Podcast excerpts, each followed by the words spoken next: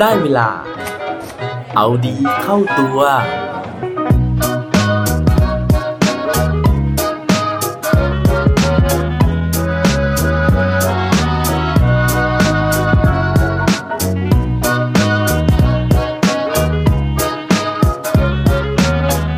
ต้องทำยังไงถึงจะเอาชนะโชคชะตาได้ครับ สวัสดีครับ พบกับผมชัชวานแสงปรีดีกร และรายการเอาดีเข้าตัว รายการที่จะคอยมามันเติมวิตามินดีดด้วยเรื่องราวแล้วก็แรงบันดาลใจ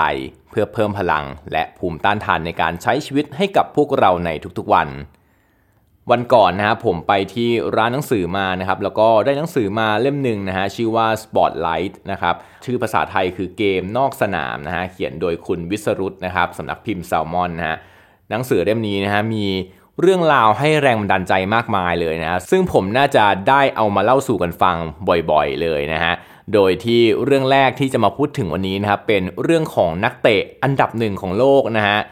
ไม่ใช่คริสเตียโนโรนัลโดนะครับเพราะว่าคนนั้นเนี่ยเราได้พูดถึงกันไปแล้วนะครับ แต่ว่าคนนี้เนี่ยเป็นคู่แข่งที่เบียดเสียดนะฮะทำผลงานคู่ขี้กันมาตลอดเลยนะฮะแล้วก็เป็นคู่แข่งอันดับหนึ่งของคริสเตียโนโรนัลโดเลยนะฮะใช่แล้วนะฮะคนนั้นก็คือ เลโอเนล เมสซี่นั่นเองนะครับ ซึ่งผลงานของเมสซี่นะฮะเขาเนี่ยเป็นผู้เล่นของบาร์เซโลนานะครับตั้งแต่ปี 2004 นะฮะจนถึงปัจจุบันนะครับ แล้วก็สามารถที่จะทำสถิติในการที่เป็นผู้เล่นที่ยิงประตูได้มากที่สุดในประวัติศาสตร์ฟุตบอลสเปนนะครับ แล้วก็สามารถช่วยทีมคว้าแชมป์ลีกสูงสุดของประเทศได้ 9 สมัย เป็นแชมป์ยูฟาแชมเปี้ยนส์ลีกอีก 4 สมัยนะฮะ แล้วก็ยังสามารถที่จะคว้ารางวัลนักเตะยอดเยี่ยมแห่งปี หรือว่าที่รู้จักกันในชื่อรางวัลบัลลงดอได้ถึง 6 สมัยแล้วด้วยนะฮะด้วยความสามารถที่เก่งกาจนะฮะส่งผลให้ชื่อเสียงของเมสซี่เนี่ยโด่งดังมากๆนะครับแล้วก็นำมาซึ่งรายได้ที่มากมาย จนกระทั่งนะฮะนิตยสารฟอร์บนะครับได้จัดอันดับนะฮะว่า เขาเป็นนักฟุตบอลที่ทำรายได้มากที่สุดในโลกนะฮะเมื่อปี 2018 แต่ว่ากว่าที่เมสซี่จะมีวันนี้นะครับต้องบอกเลยว่าเส้นทางชีวิตนักเตะของเขาเนี่ยไม่ได้โรยด้วยกลีบกุหลาบนะฮะแต่ว่ามีอุปสรรคต่างๆ มากมายนะฮะโดยเฉพาะในวัยเด็กของเขานะฮะที่เขาเกือบจะไม่ได้เล่นฟุตบอลอีกตลอดชีวิต เพราะว่าไม่มีสโมสรไหนเลยนะฮะที่จะให้โอกาสเด็กตัวเล็กๆ คนนี้ เรื่องของเรื่องนะฮะก็คือว่าจริง ๆ แล้วเมสซี่เนี่ยเขาเตะฟุตบอลมาตั้งแต่เด็กนะครับแล้วก็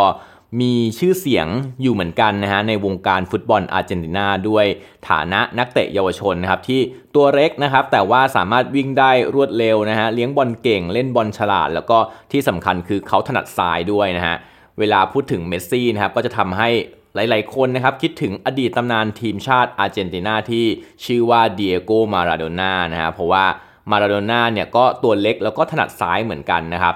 จนเมสซี่เนี่ยได้รับการยกย่องจากสื่อท้องถิ่นว่าเป็น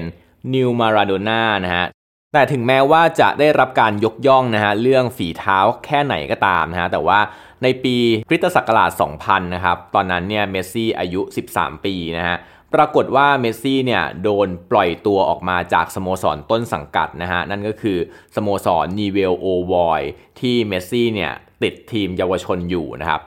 สาเหตุที่เมสซี่เนี่ยโดนปล่อยตัวออกมานะก็เพราะว่าหลังจากการตรวจร่างกายครับมีคำวินิจฉัยของแพทย์ประจำสโมสรเนี่ยเขาบอกไว้ว่าเมสซี่เนี่ยมีปัญหาเรื่องของต่อมใต้สมองส่วนหน้า ที่มันหลั่งฮอร์โมนน้อยกว่าเด็กคนอื่นๆนะฮะซึ่งอันเนี้ยเป็นโรคทางพันธุกรรมนะครับแล้วก็คาดว่าถ้าเกิดว่าปล่อยให้เจริญเติบโตทางธรรมชาติเนี่ยเมสซี่จะสูงได้มากที่สุดเนี่ยคือแค่ 150เซนติเมตรแค่นั้นเองนะฮะซึ่ง 150เซนติเมตรเนี่ยสำหรับนักฟุตบอลเนี่ยถือว่าเตี้ยมากๆนะฮะคือถ้าเป็นคนทั่วไปก็ถือว่าเตี้ยแล้วเหมือนกันนะฮะแต่ว่ายิ่งในวงการฟุตบอลนะครับความสูงแค่ 150 เซนเนี่ย มันจะไม่ทำให้เกิดความได้เปรียบในการเล่นการแข่งขันนะฮะเพราะว่าความสูงขนาดนี้นะฮะเวลาจะแย่งหม่วงบอลกับใครเนี่ยก็จะไม่ได้นะฮะแล้วก็ยิ่งถ้าต้องเจอกับนักเตะในยุโรปนะครับที่ร่างกายใหญ่โตเนี่ยมันก็แทบจะไม่มีโอกาสเลยที่จะได้เปรียบในการแข่งขันนะฮะนั่นหมายความว่าต่อให้เมสซี่เนี่ยฝีเท้าดีแค่ไหนนะครับแต่ว่าถ้าเกิดมีความสูงแค่นี้ก็แทบจะ มั่นใจได้ร้อยเปอร์เซ็นต์เลยว่าจะไม่มีสิทธิ์ในการที่จะได้เล่นในฟุตบอลระดับอาชีพอย่างแน่นอน ทีนี้นะฮะครอบครัวของเมสซี่นะฮะก็ไม่ย่อท้อนะครับ เพราะว่าเสียดายความสามารถของลูกของตัวเองนะฮะคุณพ่อกับคุณแม่นะฮะก็เลยไปปรึกษาแพทย์เฉพาะทางที่โรงพยาบาลในเมืองโรซาริโอนะฮะแล้วก็ได้รับคำแนะนำว่าวิธีเดียวที่จะแก้ไขเรื่องนี้ได้เนี่ยก็คือการที่ เมสซี่จะต้องได้รับการฉีดฮอร์โมนเพื่อที่จะช่วยเร่งการเจริญเติบโตนะฮะเข้าไปที่ร่างกายทุกวันทุกวัน ติดต่อกันเป็นเวลาอย่างน้อย 2 ปีนะฮะแต่ว่าปัญหาก็มีอยู่ว่า การที่จะฉีดฮอร์โมนนี้เข้าไปครับมันมีค่าใช้จ่ายที่ค่อนข้างจะสูงนะฮะเพราะว่า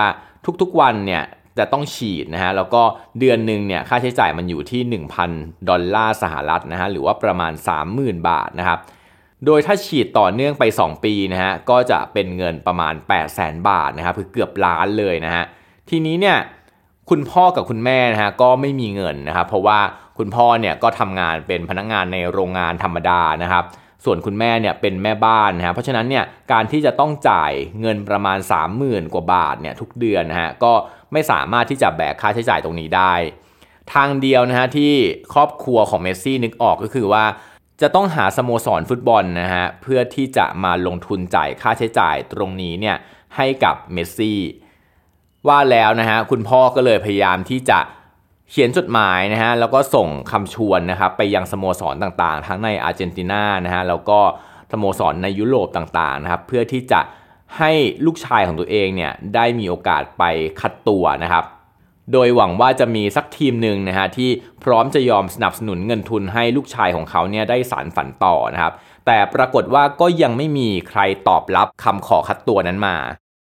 จนสุดท้ายนะฮะเรื่องความพยายามของคุณพ่อเนี่ยนะครับก็ไปเข้าหูเอเย่นฟุตบอลชื่อดังชาวสเปนนะฮะที่ชื่อว่าโจเซฟมาเรียมินเกล่านะครับโดยที่อาชีพของมินเกล่าเนี่ยก็คือ เป็นคนกลางนะฮะที่จะคอยเฟ้นหาดาวรุ่งฝีเท้าดีเอาไป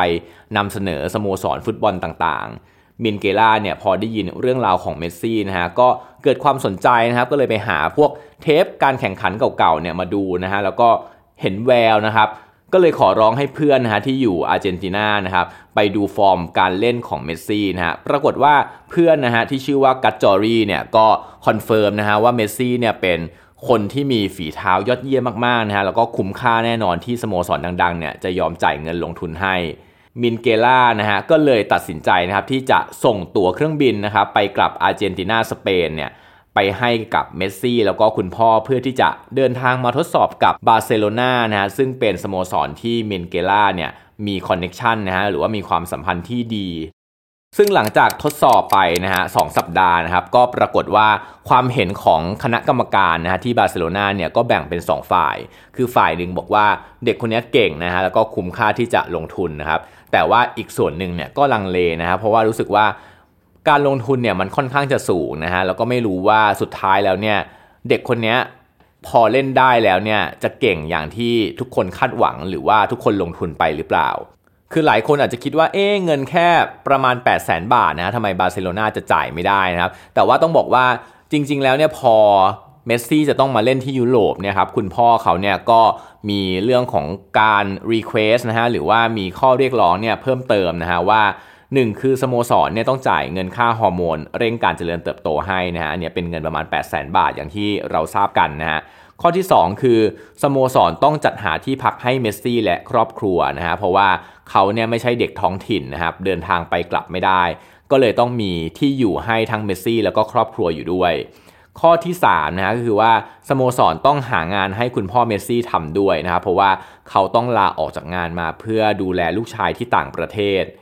ข้อที่ 4 ก็คือว่าตามกฎของสหพันธ์ฟุตบอลสเปนนะฮะเมสซี่เนี่ยจะไม่สามารถลงเล่นในลีกเยาวชนระดับอินฟาทิลหรือว่าช่วงอายุ 13-14 ปีได้ เพราะฉะนั้นนะฮะถ้าเกิดว่าเมสซี่ย้ายมาตอนนั้นคืออายุ 13 เนี่ยเขาจะไม่สามารถลงเล่นได้ถึง 2 ปีนะครับแล้วก็ต้องแยกซ้อมตามลำพัง แล้วก็ลงแข่งได้เฉพาะเกมกระชับมิตรกับทีมท้องถิ่นเท่านั้น เพราะฉะนั้นนะฮะกับเด็กเยาวชนคนหนึ่งนะครับ ซึ่งไม่มีอะไรการันตีว่าจะประสบความสำเร็จนะฮะเงื่อนไขเหล่านี้มันก็เลยดูค่อนข้างจะเยอะมากๆสำหรับสโมสรใหญ่แบบบาร์เซโลนา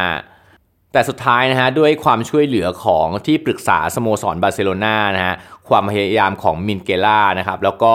ความอดทนนะฮะแล้วก็เชื่อมั่นในศักยภาพของลูกชายของคุณพ่อของเมสซี่นะครับก็ทำให้สโมสรบาร์เซโลนาเนี่ยตัดสินใจที่จะลงทุนกับเมสซี่นะครับแล้วก็รับเขาเข้ามาเป็นนักเตะร่วมทีมนะฮะจนปัจจุบันนะฮะ สโมสรน่าจะไม่มีข้อสงสัยแล้วนะครับ ถึงความสามารถหรือว่าความคุ้มค่าจากการที่ตัดสินใจในครั้งนั้นนะฮะและนั่นก็เป็นเรื่องราวนะฮะกว่าจะเป็นความสำเร็จของเมสซี่ในวันนี้นะครับ เขาต้องฝ่าฟันนะครับกับโชคชะตาที่เล่นตลกกับความสูงของเขานะฮะแต่ว่าด้วยความพยายามความเชื่อมั่นและความอดทนนะครับ ทำให้เขาสามารถที่จะก้าวข้ามอุปสรรค และโชคชะตาของเขา จนมายืนอยู่บนจุดสูงสุดของวงการนักเตะได้ครับและปิดท้ายด้วยโคตรดีโคตรโดนวันนี้นะฮะซึ่งมาจากนักเตะที่ได้ชื่อว่าเป็นมนุษย์ต่างดาวนะฮะหรือว่าเรียเนลเมสซี่นั่นเองนะครับเขาบอกไว้ว่า you have to fight to reach your dream you have to sacrifice and work hard for it เราต้องสู้เพื่อความฝันของเรานะฮะรวมถึงต้องรู้จักเสียสละแล้วก็มุ่งมั่นทำงานอย่างหนัก เพื่อที่จะได้มันมาครับ อย่าลืมกลับมาเอาดีเข้าตัวกันได้ทุกวันจันทร์พุธศุกร์พร้อมกด subscribe ในทุกช่องทางที่คุณฟัง รวมถึงกดไลค์กดแชร์เพื่อแบ่งปันเรื่องราวดีๆ ให้กับเพื่อนๆของคุณ ผ่านทุกช่องทางโซเชียลมีเดียสุดท้ายนี้ขอให้วันนี้เป็นวันดีๆของพวกเราทุกคน สวัสดีครับ